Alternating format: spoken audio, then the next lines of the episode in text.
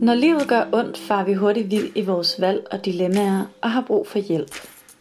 Men der er råd at hente. Radiopsykologerne er en podcast, der besvarer dine dilemmaer og hjælper dig med at forstå din egen psyke. Vi ser det som vores fornemmeste opgave at brede den viden ud, vi til daglig bruger i vores arbejde som psykologer. Og så er det selvfølgelig helt nede på jorden. Tak fordi du lytter med.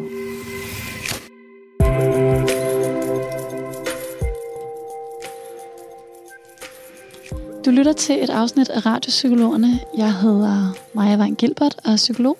Og i dag så har jeg øh, Charlotte Kærgaard med mig, min medpsykolog, som jo i dag er lidt en særlig, en særlig podcastgang. Det er jo en af vores bingo-afsnit, vores øh, tema-afsnit, som vi også elsker at lave, at lave nogle af. Og dem kan du altid, hvis du har et... Øh, Øh, hvis du har et forslag til et temaafsnit, så skriv endelig til os på, på podcast Det er der flere andre, der har gjort.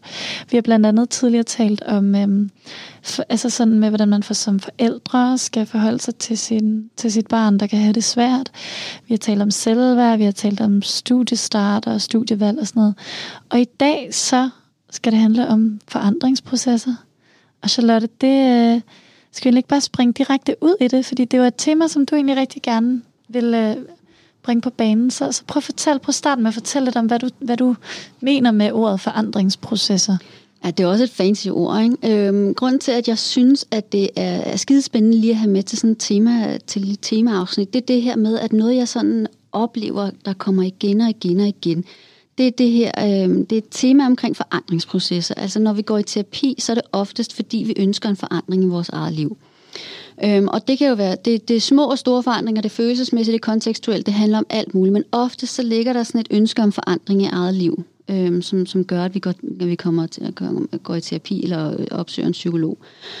Oftest så kommer folk med den her med, jeg har prøvet dit og du og der, jeg forstår ikke, hvorfor at den her forandring ikke træder i kraft. Jeg forstår ikke, hvorfor der ikke sker noget, når jeg prøver at, at, at handle anderledes, når jeg har indstillet mig på, at jeg faktisk ønsker den her forandring. Hvorfor sker der så ikke noget i mit eget liv?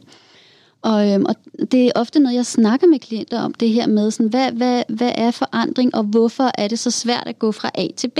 Altså, hvorfor sker B ikke, når jeg nu har besluttet mig for, at jeg står ved A, og jeg vil gerne til B? Øhm, jeg synes, det er super spændende, fordi der ligger mange forskellige, øh, der, der er mange forskellige aspekter i det her med, hvorfor går vi ikke nødvendigvis fra A til B, og jeg tænker, jeg lige sådan hurtigt nævner nogle, nævner nogle stykker for dig, Maja, hvis, mm. hvis det er okay. Som gør. Det gør du bare. Øhm, selve, selve, altså vi kan jo godt beslutte os for, at jeg står ved A, og jeg vil gerne til B. Øhm, oftest i den proces, så, øhm, så, så, er der, øh, så er der hele det her med, altså der, der er noget forskelligt i det. Det vi, det vi sådan ofte ser, det er, at jeg står i noget lort, og jeg vil gerne til noget, der er rigtig godt. Noget vi glemmer som oftest, det er, at, at A, altså vores udgangspunkt, det ikke kun er lort. At der er også noget i den situation, vi allerede er i, som er positivt, som vi holder af, noget, som vi sådan øhm, rigtig godt kan lide at have i vores liv, faktisk. Noget, vi finder komfort i på en eller anden måde, eller noget, som vi, ja, som vi holder af, som vi ikke har lyst til at give slip på, hvis vi bevæger os fra A til B. Et andet aspekt, det er det her med, at det kan godt være, at der ligger sådan en positiv øh, forandring herover i B, men noget vi glemmer, det er, at der er også nogle negative aspekter ved at hoppe til B. Det medfølger måske noget, som jeg er bange for, eller noget, som jeg ikke har lyst til. Øhm, det kan være mange forskellige ting. Det kan, være, det kan også bare være det her med, jeg ved ikke, hvad det ellers medfører. Der er en hel masse uvidshed i det, som jeg faktisk bliver lidt bange for. Øhm, så, så, så, det, vi sådan, så det, jeg prøver at sige, det er, at det, vi som oftest glemmer i de der forandringsprocesser, hvor vi siger, jeg står her i mit liv, A, jeg vil sindssygt gerne skabe den her forandring i mit liv. B, fordi jeg føler, at det kun, altså at det er bare vildt nederen at være her i A, og jeg vil rigtig gerne have det positive over ved B. Øh, første aspekt i det her, det, i den her forandringsproces, det er det her med, at jeg, at jeg, som jeg prøver at fortælle her, at vi glemmer, at der også er noget positivt ved at være der, hvor vi er i vores eget liv. Og der også kan være noget negativt, eller noget potentielt negativt ved at hoppe over til B. Det er det ene aspekt af det. Øhm, andet aspekt af det, det er det her med sådan, det er det her med vaner, eller det her med at træde ud af vores komfortzone, fordi det i sig selv aktiverer hele vores sådan frygt nervesystem, når vi skal træde ud af vores egen komfortzone. Og det føles skide ubehageligt. Så folk er sådan, altså de fleste mennesker er sådan, ja, jeg prøver, og jeg får lyst til det, men jeg får ikke rigtig rykket på det. Og, og det kan godt bare være det her med, at det føles, rigtig, det føles faktisk ubehageligt at skabe forandring i sit eget liv per definition, fordi det er noget uvandt. Vi er ikke kodet som, som dyr, skulle jeg lige til at sige, til at træde ud af vores egen komfortzone. Vi er kodet til, find det, der virker, og bliv i det, for så overlever du. Så det er sådan en helt, helt primær ting, vi bare har med os som mennesker, det her med at, at blive i vores egen komfortzone, fordi det betyder overlevelse. Det kan godt være, at det er en lorte komfortzone, altså at det, at det er, at det er, hvad hedder det, at det er noget lort, jeg sidder i, men det er noget trygt lort, jeg sidder i. Det er hele den her instinktive sådan modstand mod forandring i eget liv, som vi alle sammen ligger inde med. En tredje ting, som jeg ofte møder i det her med, at jeg er i A, og jeg vil gerne over i B, det er det her med identitet. Jeg har bygget hele, meget af min identitet i hvert fald, op på at være i, i, i A. Altså, jeg er den som, og så følger der en hel masse personlige karakteristika med i det her med at være A. Øhm, hvis, vi nu, øh, hvis vi nu leger, at at jeg, jeg kunne rigtig godt tænke mig at være sådan en menneske, som passer lidt bedre på mig selv, giver lidt mere til mig selv, ikke dræner, ikke bliver så drænet, ikke går ned med stress, fordi jeg hele tiden er der for alle andre. Jeg kunne godt tænke mig sådan at hoppe netop fra A til B, være sådan lidt mere selvkærlig, selvomsorgsfuld osv. Hvis vi for eksempel tager udgangspunkt i det, hvis vi så hopper til det der med identitet, så er der noget i forhold til, jamen hvis jeg skal være sådan en, som er mere selvkærlig, mere selvomsorgsfuld, ikke går ned med stress på den måde, ikke får en depression øh, i forbindelse med mit arbejde, fordi jeg bare arbejder 60 timer om ugen for at please alle andre. Hvis jeg skal hoppe fra A til B og sætte grænser, så er der noget med, at så, så er jeg jo ikke den netop, der er der for alle andre. Og jeg er vant til at være det her menneske, som jeg per definition definerer som et godt menneske, fordi jeg for eksempel altid er der for alle andre. Altid er omsorgsfuld over for andre. Altid er den, der giver. Jeg er den, der bliver holdt af. Det er, altså, kan, kan du se, hvordan den ligesom, at, at det ligesom ligger sig i min identitet? Hvis jeg så hopper over til B, så bliver jeg jo per definition øh, et egoistisk menneske, et selvcentreret menneske, altså et menneske, som jeg måske er opdraget til, at det er ikke den fede identitet at have. Jeg skal ændre på konstruktionen af min identitet, og den ændring i, i, i konstruktion, den, den har en negativ klang, som jeg faktisk ikke bryder mig særlig meget om. Så det er det med identitet. Noget andet, det, det er det her med, øhm, det er det her med, at hvis jeg nu skal, altså hvis, hvis jeg hopper tilbage til første præmis i forandringsprocessen, som jeg snakkede om fra A til B, hvis jeg er det her givermenneske, som godt kunne tænke mig at være sådan lidt mere selvkærlig, for ikke at gå ned med depression og stress, så, øhm, så og, og skal, jeg, skal jeg gå fra A til B, så hvad, hvad er der så? Er der noget positivt? Nu snakkede jeg i starten om det her med sådan det positive ved at være der, hvor jeg tror, det kun er negativt at være ved A. Er der noget positivt ved at være det her givermenneske? Men det er der da. Jeg bliver da konstant og kontinuerligt i min hverdag bekræftet af alle mennesker i, ej, hvor er du bare et dejligt menneske, at du gør dit og dut og dat for alle os andre. Mm. Hold kæft, hvor er det bare skønt, du er sådan. Det glemmer jeg jo med tænke i den her proces øhm, der, at der også er noget positivt ved at være det, som jeg faktisk ikke rigtig har lyst til at være mere. Og det, altså, det er jo en belønning. Der er en belønning i at være det her. Øhm, det er det positive aspekt ved at blive der, hvor jeg er. Det negative aspekt er, at så, så tror jeg jo, så er der jo noget i mig, der tror, at hvis jeg så hopper over og bliver et lidt mere, hvad skal vi kalde det, et egoistisk menneske, selvcentreret menneske, så mister jeg måske alle de mennesker, jeg holder af i mit eget liv så mister jeg den der anerkendelse af mig som menneske. Jeg mister anerkendelsen af den værdi, jeg indeholder. Jeg mister i bund og grund øh, menneskene i mit liv. Jeg bliver forladt som menneske. Øhm, det, de her tre aspekter af sådan en forandringsproces, den, jeg tror, jeg vil tage den lidt op her, fordi jeg faktisk jeg, fordi jeg synes, det er skide spændende. Det her med, hvad er det, der holder os tilbage fra forandringsprocesserne? Jeg forstår ikke, hvorfor jeg ikke rykker mig fra A til B, men der er vildt mange gode grunde til, at vi ikke rykker os fra A til B. Og det bliver vi sgu nødt til at kigge på også. Giver det mening, Maja? Det giver så god mening. Jeg sidder bare her og lytter. Jeg synes, det var meget, meget, øh, meget klogt sagt, det hele. og det skal siges, at Charlotte har ikke skrevet noget ned. Charlotte tager den fuldstændig på... Øh, øh, jeg vil sige, men du, du, du improviserer fuldstændig. Øhm, det, ja, altså, sådan, jeg, kan ikke, jeg, jeg giver dig virkelig, virkelig meget ret i din, øh, i din perspektiv i det her. Jeg ser det, hvis sådan den første, det første, du snakker om det her med, øhm, at man, at, altså, vil jeg beskrive som en ambivalens, ikke? at øh, man vil gerne forandring, men man vil den alligevel ikke helt. Og det er jo det, man også ser jeg det som den, den, et langt stykke hen af terapien øh, finder ud af, at øh, det er ikke liv og glade dage på den anden side. Der er nogle andre ting også, og at, at der er mange grunde til, at man måske kan være bange for at, at give rigtig slip. Det er ambivalensen, og det er en helt almindelig del, det snakker jeg også til med mine klienter om. Det er, en helt, det, det er forventeligt. Det er simpelthen det, man skal regne med. Fordi hvis, hvis, hvis det var så livet af landevejen, så havde du selv foretaget den her forandringsproces sådan ved at læse en eller anden selvhjælpsbog, eller se en eller anden film om whatever. Altså, det, det, der er en grund til, at det har været svært for dig at gøre. Øhm, så det, det, det er enormt vigtigt, at vi får snakket om, at ambivalensen vil være der, den vil følge med. Og så er der det her med, det er måske bare at sige det på en anden måde, at øhm, jeg tænker meget i, at vores øh, de problemer, så at sige, vi har i livet, som vi gerne vil væk fra, når vi vil fra A til B, de har jo en funktion. Altså, der er jo en grund til, at de er der. Og det er jo ofte det, vi har snakket lidt om tidligere, at det er jo ofte, når man, når man fjerner det problem, så ligger der noget andet nedenunder, som ofte godt kan være en del større, faktisk. Øhm, så, så ofte, øh, jeg ser det tit som, at vi har en eller anden kerne, vi har, vi har noget sådan en kernefrygt, eller noget, som, som vi løber fra i livet, og det gør vi alle sammen, det gør vi alle mennesker at det ofte kan være en, enten en frygt for at være ligegyldig over for andre, eller det kan være en frygt for at blive afvist, eller altså sådan noget helt, helt, helt, helt ned til, til det aller øh, øh, dybeste i os, ved, fordi jeg ser os som, som, simpelthen som flokdyr i essensen, at det værste, vi kan forestille os ud over vores egen død, det er at blive forladt øh, af andre. Så bygger vi nogle strategier oven på det, øh, for ligesom at holde de her, den her frygt i hævd. Sådan, der, øh, jeg bliver ikke forladt, hvis jeg pleaser helt vildt meget. Jeg bliver ikke forladt, hvis jeg øh, undlader at stå op for mig selv og sætte grænser. Eller jeg bliver ikke forladt, hvis jeg puster mig mega, mega meget op og sørger for, at alle andre bliver bange for mig. Eller, altså, der er et utal af strategier.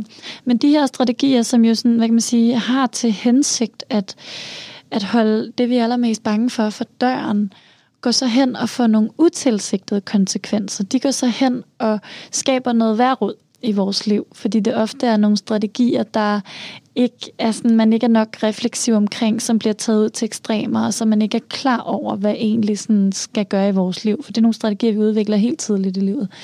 Og der kan en utilsigtet konsekvens, for eksempel ved at please andre, jo være sådan, at man føler, at man mister sig selv, fordi man ikke kender sig selv mere, når man er sammen med andre. Man kan blive endnu mere bange for, at folk ikke lægger mærke til en, øh, fordi at man simpelthen aldrig sætter nogen grænser. Og det går så tilbage og sætter gang i kernefrygten yderligere, fordi hov, kernefrygten var jo at være ligegyldig over for andre, hvis det er det, der var tilfældet, eller at blive forladt. Men, men nu bliver jeg jo endnu mere forladt, tror man så, fordi at jeg sætter jo ingen grænser, fordi jeg er jo sådan en, der er ligegyldig, og jeg er ikke nogen, der er værd at holde af, osv. Og det er bare for at sige, at øhm, de ting, som vi ofte sådan er, er, er mest, altså finder mest problematiske som mennesker, eller mest bange for, dem udvikler vi øh, nogle strategier overfor, som ofte kan få, kan få det hele til at gå i ring, forstærke det, og så bruger vi de her strategier endnu mere.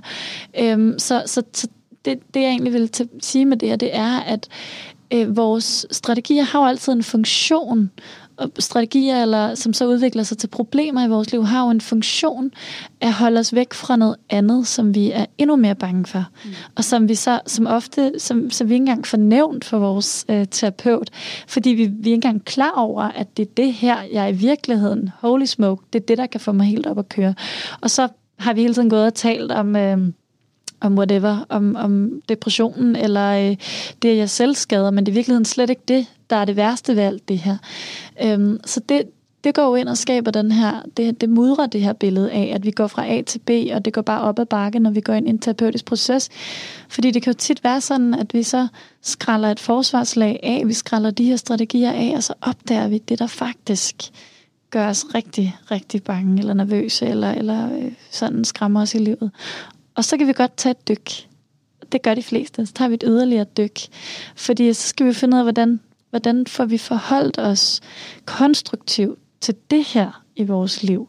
Hvordan sørger vi for, at vi ikke går ind og laver strategier, der er noget værre noget for os selv. Øhm, men det er jo så, altså, det, det er også noget af en proces, og det, det er bare for at sige, at, at derfor kan man aldrig sige, at, at går fra A til B, og så var det der problem, ville have løst, og så skete forandringen efter et ekstra antal gange, hvor det var, at jeg gik hjem og lavede nogle øvelser, og så havde jeg det helt fint med det. Fordi i den proces, så har man det måske heller ikke altid lige fint, og så tænker man, er det egentlig det værd? Og det var også noget, det jeg ville tilføje. Man kan jo også godt, altså tage noget af det, du sagde så fint før, noget af det, man også kan komme i tvivl med, det er, at man træder ind hos en terapeut, eller hvordan det er, man vil lave en forandringsproces, og finder ud af, det her, det tager fandme lang tid, og det her, det er benhårdt arbejde. Er det egentlig det værd at nå til B? Er det, er det, gider jeg egentlig det? Har du oplevet nogen, som har vendt på en tallerken og sagt, det, det tror jeg ikke, jeg gider? Ja, mm, det har jeg. Jeg har oplevet en, som, som var sådan, han fangede ligesom, hvad det hele handlede om. Altså det her med, okay, det det kræver, det er simpelthen, det er, at jeg tager det der skridt til forandring. Jeg er helt opmærksom på ambivalensen, helt opmærksom på, at jeg har ikke lyst til at tage det der skridt der, fordi at øh, så kan jeg risikere at havne ud i, øh, at jeg skal redefinere mig selv som person. Jeg har ikke lyst til at give, give slip på, på, hvordan jeg identificerer mig selv. Og det var noget med sådan at være, øh, det var noget med en identifikation om, at øh, jeg tror, det var noget i stil med, at, at jeg er et succesfuldt og intellektuelt menneske, og hvis jeg skal tage det her skridt over, øhm, det var noget med sådan at droppe ud på studiet, hvis jeg skal, fordi at det simpelthen bare ikke var et rigtigt studie, øhm, hvis jeg skal tage det skridt der, så, vil, så skal jeg til at redefinere mig selv som menneske, så skal jeg til at kigge på det her med, at jeg, altså den her slutning, jeg har lavet mig selv omkring, at jeg er kun et, et intellektuelt menneske, hvis jeg færdiggør den her uddannelse. Og den slutning havde han simpelthen ikke lyst til at redefinere.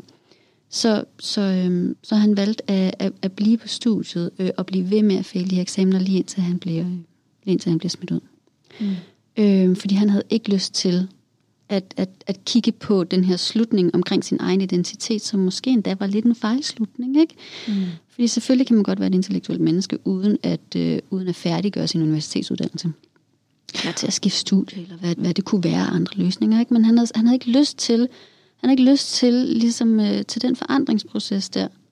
Og det er jo så der, jeg kommer til at øh, tænke rigtig meget på, øh, på, øh, på vores, øh, jeg tror vi begge to har haft en altså, supervisor, Trine, den har den god til dig, hvis du hører det, som, øh, som, som, som har det med, at øh, fordi vi, vi psykologer har jo også en, supervisorer derude, som skal hjælpe os med, hvordan vi kommer videre i vores professionelle, altså, som, som vi kan læse af på, så at sige, øhm, har det med at sige, så hvad giver det her dig? Hvad giver det, det her problem dig også? Eller løsning, eller hvad end det kan være. Hvad giver det dig, og hvad tager det fra dig? Så det er den her bevidsthed om, at alting giver noget, kan give noget, kan give noget nyt, men alting kan også tage noget. Der vil aldrig være en ny position, vi, altså når vi vil en forandring, som bare udelukkende vil være super skønt og liv og glade dage, fordi det vil så også fjerne noget, for eksempel af den tryghed, som der var der, der var der tidligere. Det vil sætte os i en ny position i forhold til andre. Det vil skabe mere usikkerhed på visse områder i vores liv. Og det er den, som i virkeligheden, essensen er jo at være bevidst om, lige præcis, hvilket regnskab det her det er. Hvad er det, jeg mister ved det, og hvad, det er, hvad er det, jeg får? Og synes jeg egentlig, at det er det værd? Er det det, jeg gerne vil som menneske? Og der har du jo haft en klient, der så er afgjort, efter at du har lavet den med ham. Det vil jeg faktisk ikke. Mm. Jeg havde ikke. Han havde ikke lyst til at give slip på, på den måde, han identificerede sig selv på, og så sig selv som en succes i verden.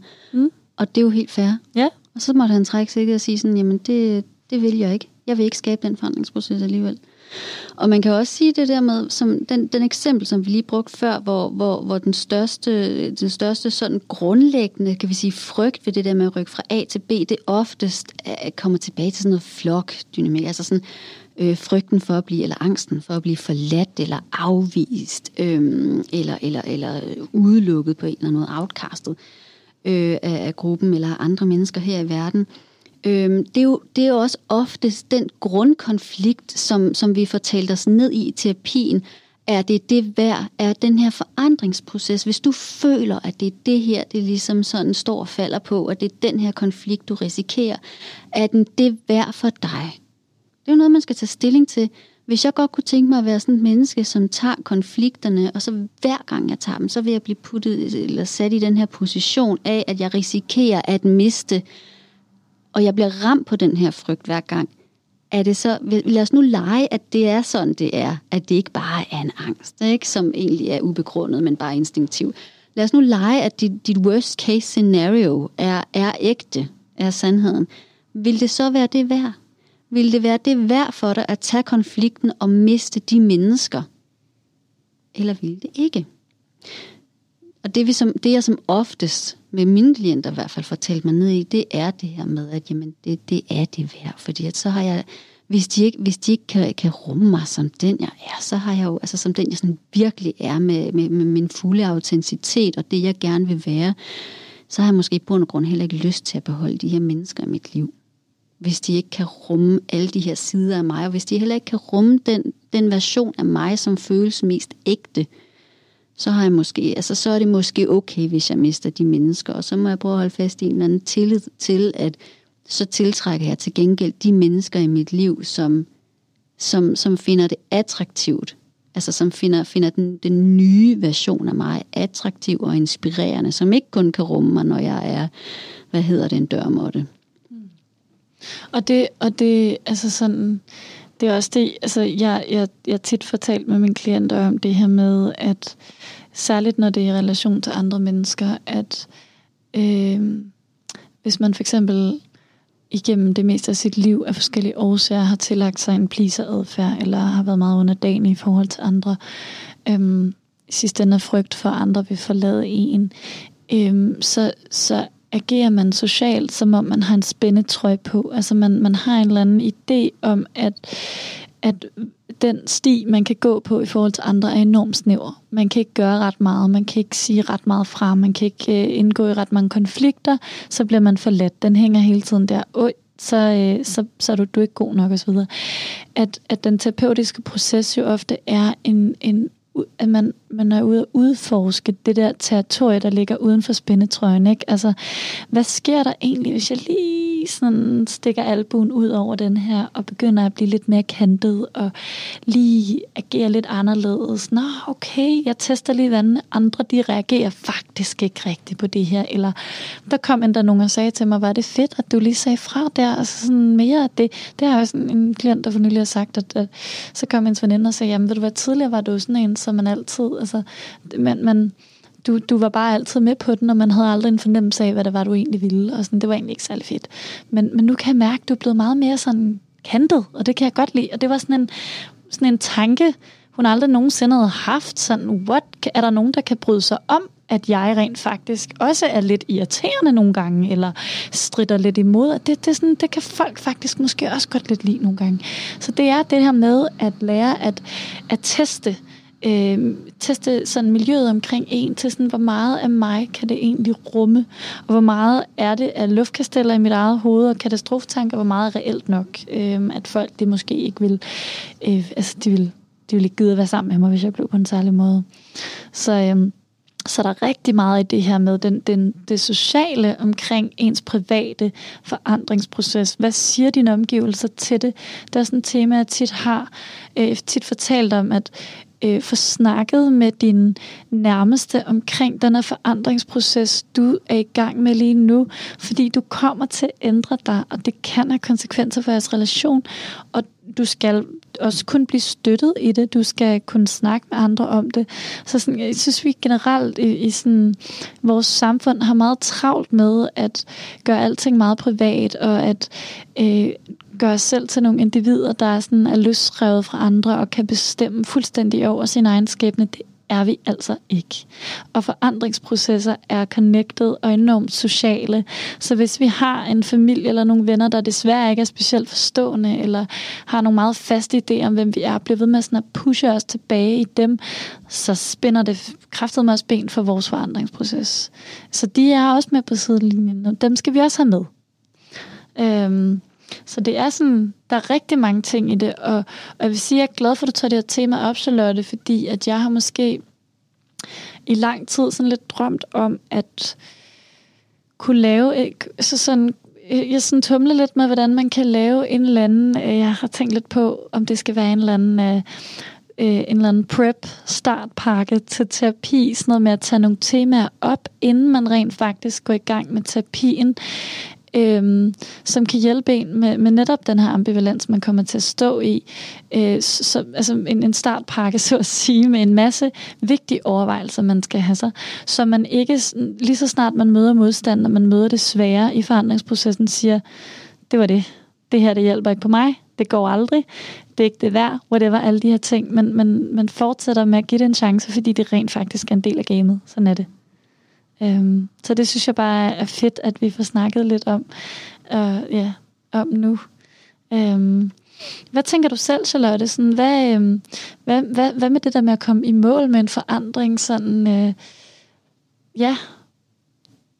Jamen, det er jo, jeg synes, jeg synes altså det, det, den case, jeg lige, lige hurtigt sådan nævnte før, eller strøg hen over før, med, med den her klient, som faktisk sådan ikke ville alligevel. Han, det var lidt en ener. Øhm, som oftest, så synes jeg, at øh, så synes jeg, at mine klienter kommer igennem de her forandringsprocesser. Øhm, og, de, og det sjove er jo det her med, at det er som om, at de alle sammen bliver overrasket over, hvad det, hvad det sådan, what it takes. Altså sådan de der perspektiver, der kommer ind, øh, altså den der sådan, gud, det er jo derfor, jeg ikke har lyst til det, ikke? Øh, og den der ambivalens, som du nævner, omkring sådan, jeg ved det, men jeg ved det faktisk ikke, ikke? Og hvorfor er det, jeg ikke ved det? Øh, det er sjovt, at alle bliver, alle bliver overrasket over det. Og, men, alle, men de fleste kommer faktisk også i mål med det, fordi de netop så får kigget på, hvad er det, jeg er så bange for? Hvorfor er det, jeg ikke gør det? Hvor, hvor, hvorfor er det? Altså, er det det der med, at jeg skal redefinere mig selv, ikke? eller er det fordi, jeg faktisk ikke helt har lyst til det andet, der følger med? Eller er det fordi, jeg bare virkelig er bange for, at jeg skal give slip på alt det her, som jeg faktisk også er rigtig glad for? Ikke? Eller er det fordi, jeg faktisk er bange for, at jeg ikke får den der, sådan, øh, den der anerkendelse for omverdenen, hvis jeg rykker mig fra A til B? Eller er jeg bange for at blive for let? Ikke? Eller Øhm, er, det, er, det, er det bare det her med at træde ud af komfortzonen, og det per definition føles angstprovokerende, hver gang jeg gør noget nyt? Fordi sådan vil det også være, og, og, og så blive klar over, at det er også det er menneskeligt, det her med, at hver gang du skal gøre noget nyt, så føles det bare sådan, puha, ikke? det sgu sådan ikke så rart. Ikke? Næste gang, altså, bagefter kan det godt føles skide godt, ikke? men det kan også bare føles ikke så fedt, at jeg gjorde noget anderledes. Og det skal man også bare være med på. Ja, ja. Og så og netop det med, hvorfor gør jeg det? Mm. Altså, hvad er min motivation? Hvorfor gør jeg det? For den skal være stærk nok, øh, for at man, man... Og det kan også godt forandre sig igennem processen. Men det er ofte det, som... Det er ofte det, der vil vise sig, hvad, hvad sådan, hvorfor, hvorfor gør jeg det egentlig, socialt, jeg det her det er vigtigt, Har jeg har gjort det, fordi min kæreste synes, at, at jeg skal også komme det her problem i møde, eller har jeg gjort det, fordi at, øh, det burde jeg, eller, eller er der et eller andet i mig, som har en stærk længsel efter at leve et andet slags liv, kan jeg simpelthen er fedt op øh, med det. Ja. Så det, det vil vise sig, det vil vise sig. Øhm, men det kræver en stor tålmodighed at gå igennem sådan en forandringsproces. Men det er jo det, vi godt kan hjælpe med, jo, ikke? Mm. øh, Charlotte, jeg tænker, at vi kan snakke timevis om det her emne. Øhm, men øh, vi har desværre ikke øh, lige mere tid tilbage på denne denne skønne krog eftermiddag på Islands Brygge. Der er også noget med, ja, der, det, i hvert fald, øh, jeg vil sige, der er masser og masser af temaer, vi kan, øh, vi kan tage op. Og øhm, endelig skriv til os i, øh, på podcasten af Ung Terapi, hvis der er noget, hvis vi skal gå mere i dybden med det, vi har sagtens lave en volume 2 forandringsprocesser, øhm, eller noget andet. Vi, tager, vi, vi kan tage det meste op. Øhm, så øh, ja, vi håber, at, øh, at I er blevet klogere derude på den ene eller på den anden måde. Og ellers er der ikke så meget tilbage andet end at sige tusind tak, fordi at øh, du lyttede med. Og øh, på genhør.